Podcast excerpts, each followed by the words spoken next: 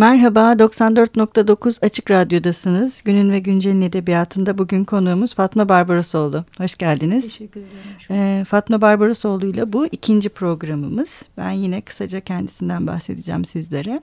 Fatma Barbarosoğlu dört çocuklu bir ailenin ikinci çocuğu olarak Afyon'da doğdu. Lise son sınıfa kadar İstanbul'da sürdürdüğü eğitimini Afyon Lisesi'nde tamamladı.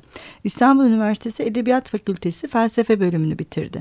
Tasavvufi eğitimin değerlendirilmesi başlıklı teziyle yüksek lisans eğitimini tamamladı. Modernleşme sürecinde moda zihniyet ilişkisi adlı teziyle sosyoloji doktoru oldu.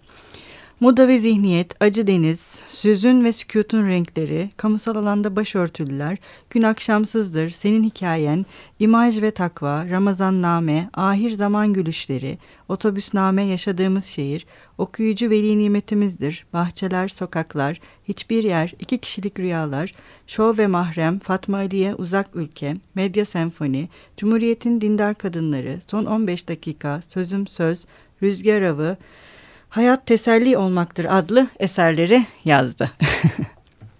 Şimdi ilk programımızda e, metinlerdeki anlatılar ve bu anlatıları kuran unsurlardan bahsetmiştik. E, şimdi biraz şeye ge- gelelim bu istiyorum bu programda. E, şimdi bu sınıf meselesi sizin için önemli bir şey. Sınıf atlamak, sınıf kültürü. E, her sınıfın kendi kültürünü yaratırken e, ortaya koyduğu bir takım... Ee, ne diyeyim e, hem e, davranış kalıpları, fakat bu davranış kalıpları ile birlikte e, bir de eğreti duran şeyler, eğreti duran bütün unsurlar. E, şimdi sınıf meselesi aslında bence e, bizim edebiyatımızın bayağıdır çok ıskaladığı bir şey olmaya başladı. E, ya da e, sınıf o kadar e, başka şekillerde anlatılmaya başladı diyelim. Şimdi bu sınıfsallık meselesi neden bu kadar önemli sizin edebiyatınızda? Çünkü anlatı da olsa hani o sınıfsal kodlar ve o sınıfsal kodların e, daha doğrusu sınıfsal kodlar e, sizin kahramanlarınızın bedenlerine yazılmış. Yani orada da bir yazılmış bir halde e, duruyorlar.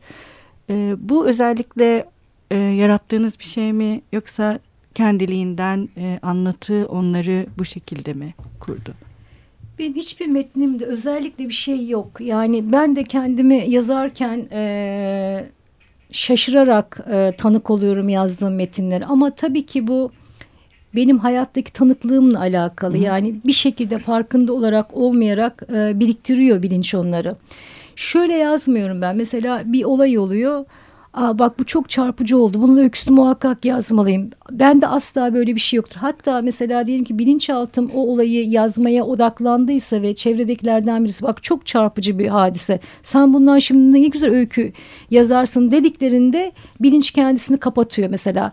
Asla öyle bir şeyi e, yazamıyorum. Çünkü o sipariş bir şeye dönüşüyor. E, ben kendi yazma e, serüvenimi anlatıyorum. E, Ar, arıya benzetiyorum. Yani nasıl arı pek çok çiçek üzerine dolaşıyor ve sonunda ortaya bal çıkarıyor, ama o çiçeklerin e, şeyine dair e, nedir?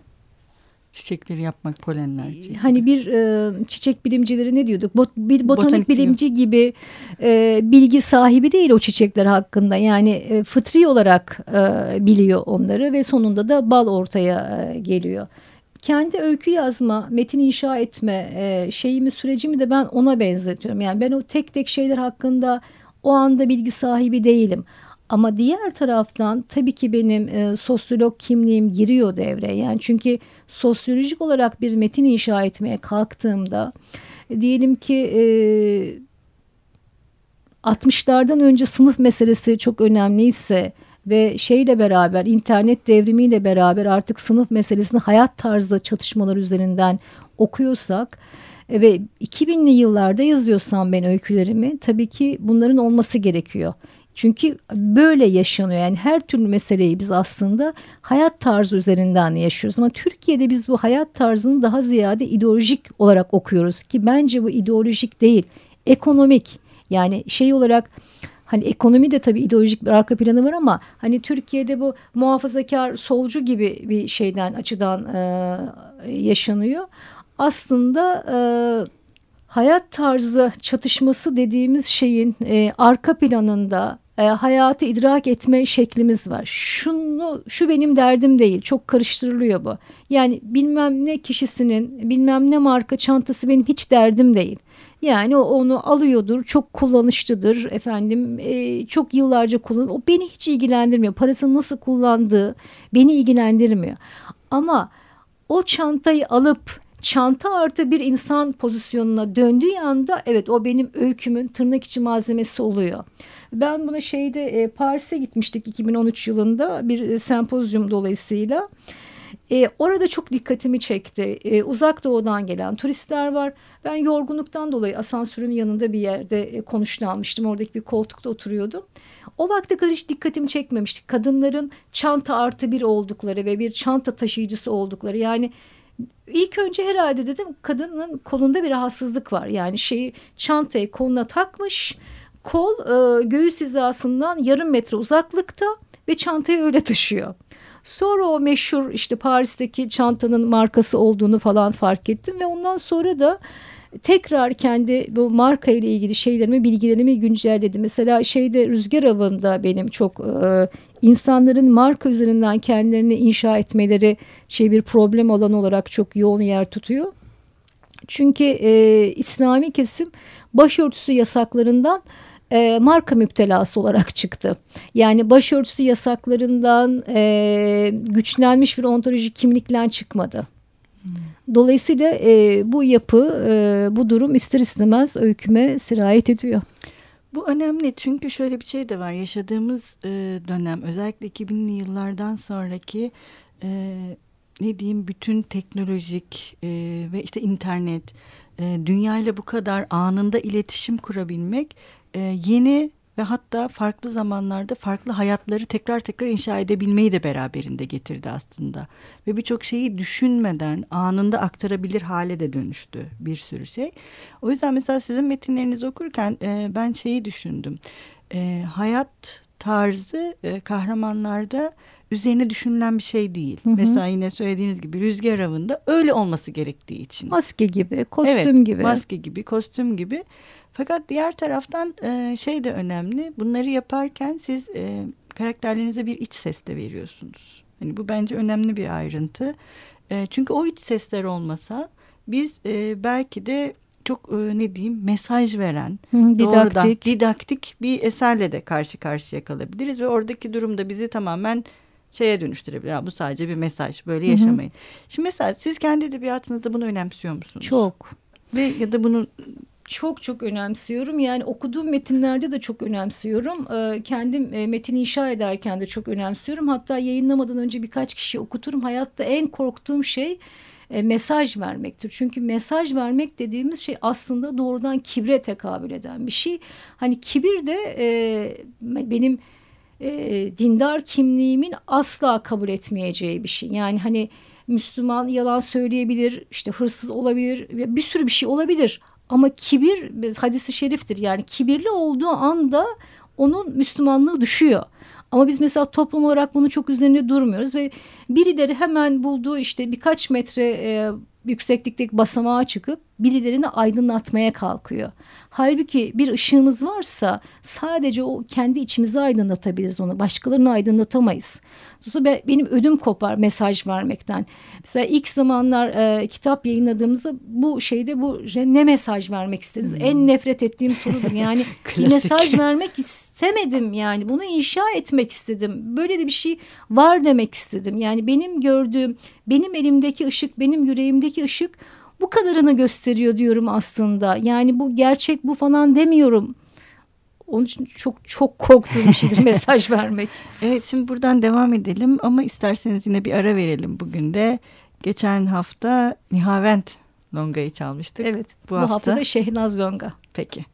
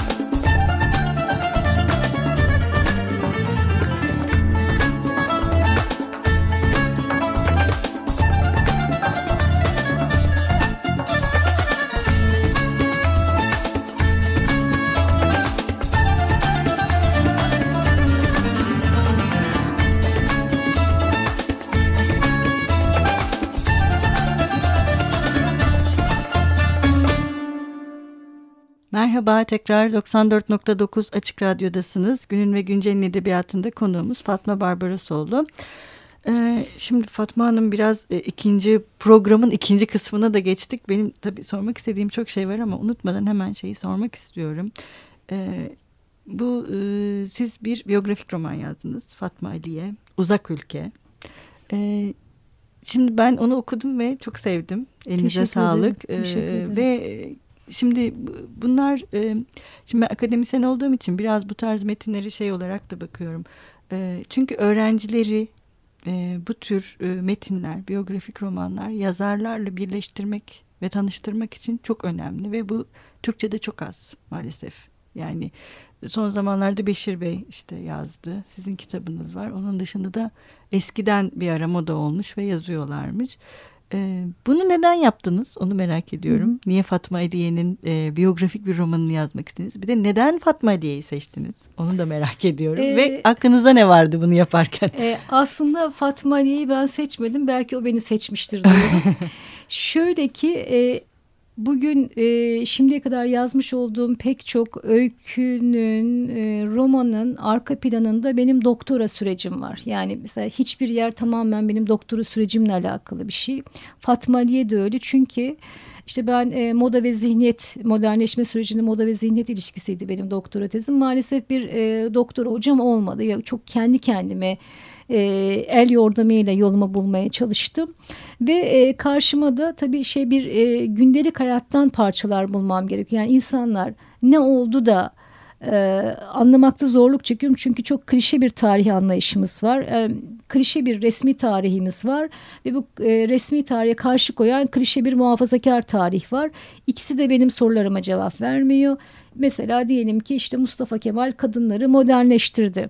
Şimdi ne oldu da dün e, çarşaf giyen kadınlar, yani bir emirle birden dekolte kıyafetler giydiler ve dans etmeye başladılar yabancı erkeklerin e, ellerinde. Şimdi şey olarak, sosyolojik olarak, psikolojik olarak ya bir emirle olduğu gibi bir şey bunu cevaplayamıyor. Demek ki aslında modernleşme daha önceden başlamış bir şey. Kılık kıyafetli modernleşme. Bunu nereden bulabilirim ben bunun izini? Kadın hatıratlarında bulabilirim. Nitekim kadın hatıratlarında dışarıda kamusal alanda yasak olduğu için kadınlar ferace giyiyor ama iç mekanlarda pekala alafranga kadınlar erkeklerin yanında, özellikle İttihat Terakki Cemiyeti'nde erkeklerin yanında başları açık olarak duruyorlar.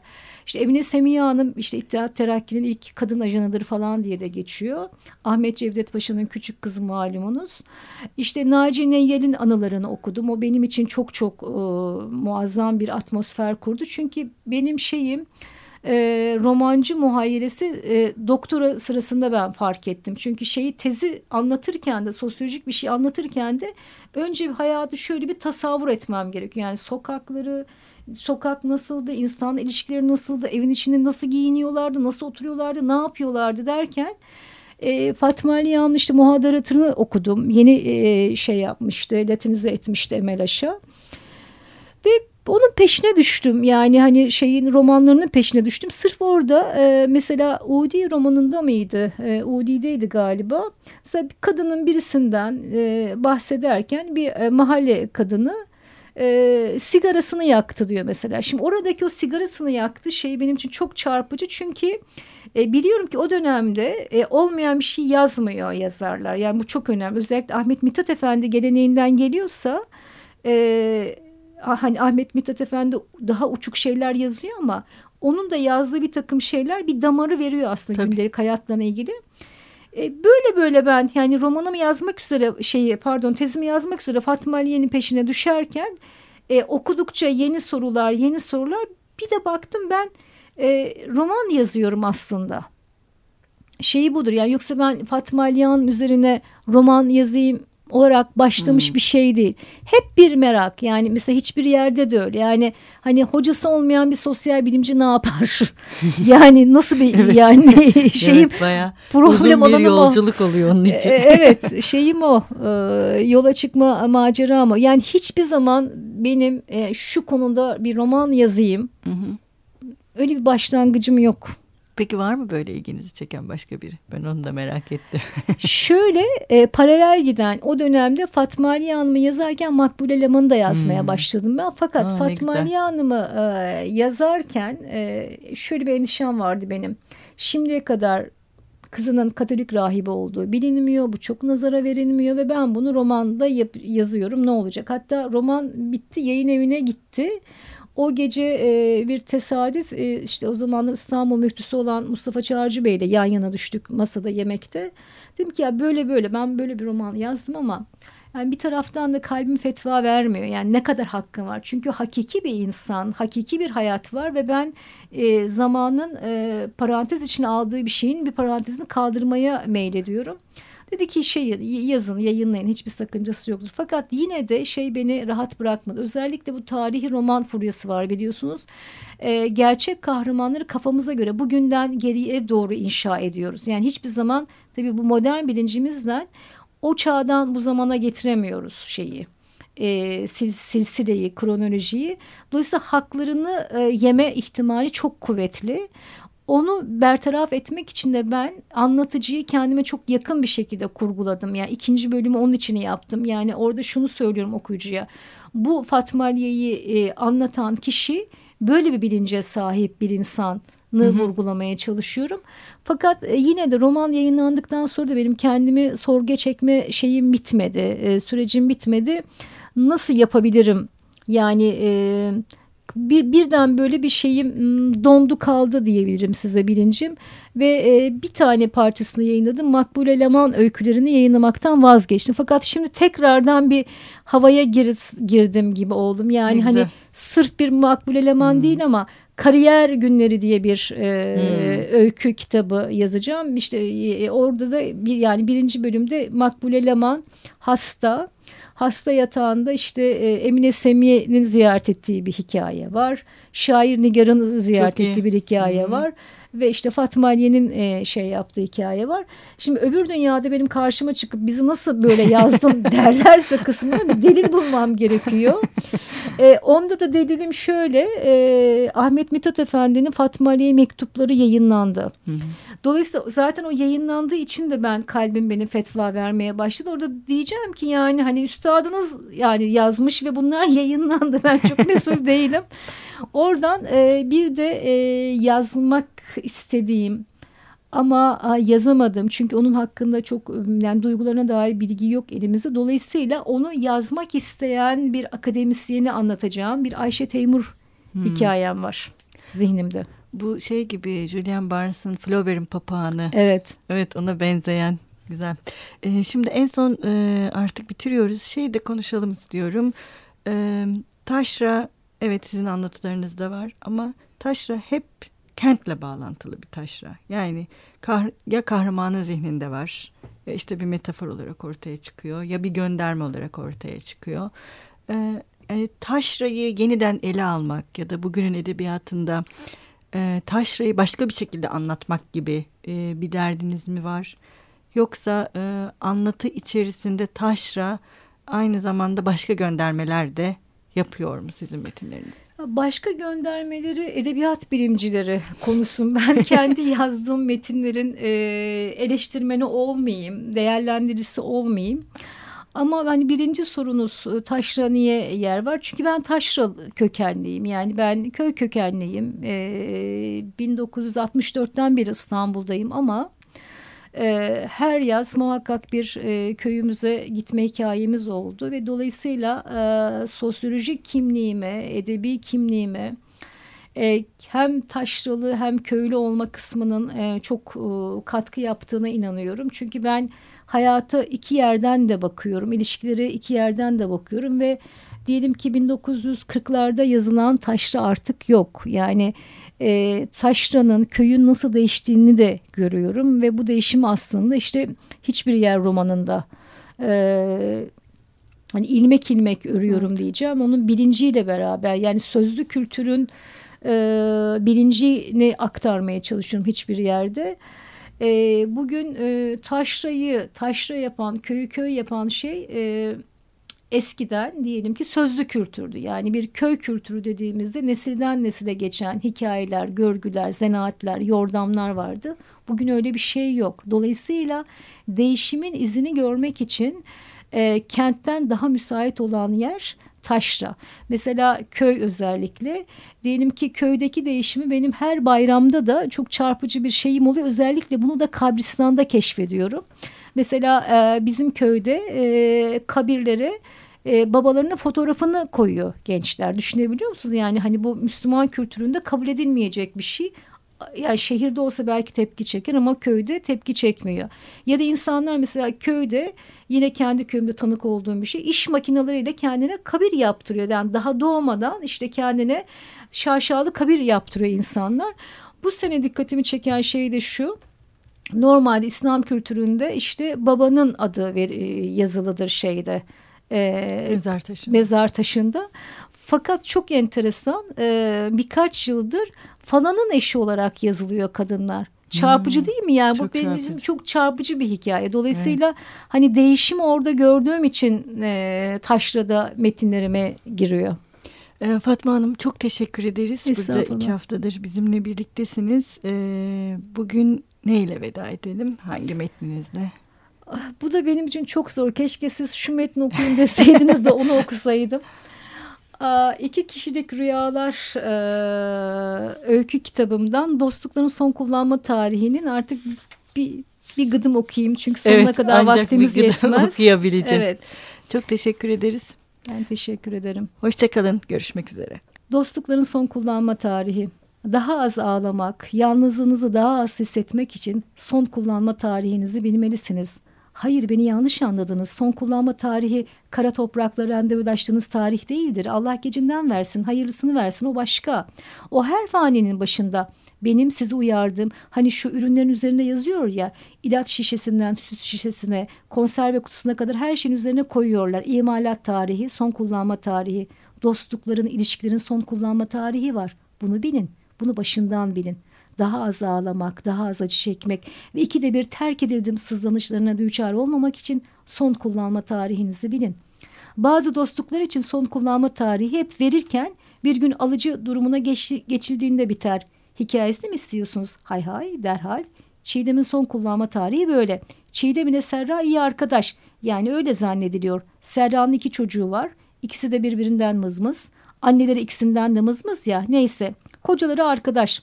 Kocaları arkadaş olan kadınlar askeri müştereklerde birleşmeyi pek beceremezler. Çiğdem ile Serra becerdi gibi görünüyordu yıllarca. Çünkü aynı apartmandalar. Yani daireleri de arkadaş.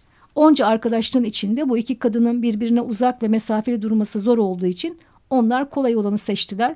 Birbirlerinin burnunun içine girecek kadar yakın olup mızmız Serra'nın mızmız çocuklarını el birliğiyle büyütüverdiler.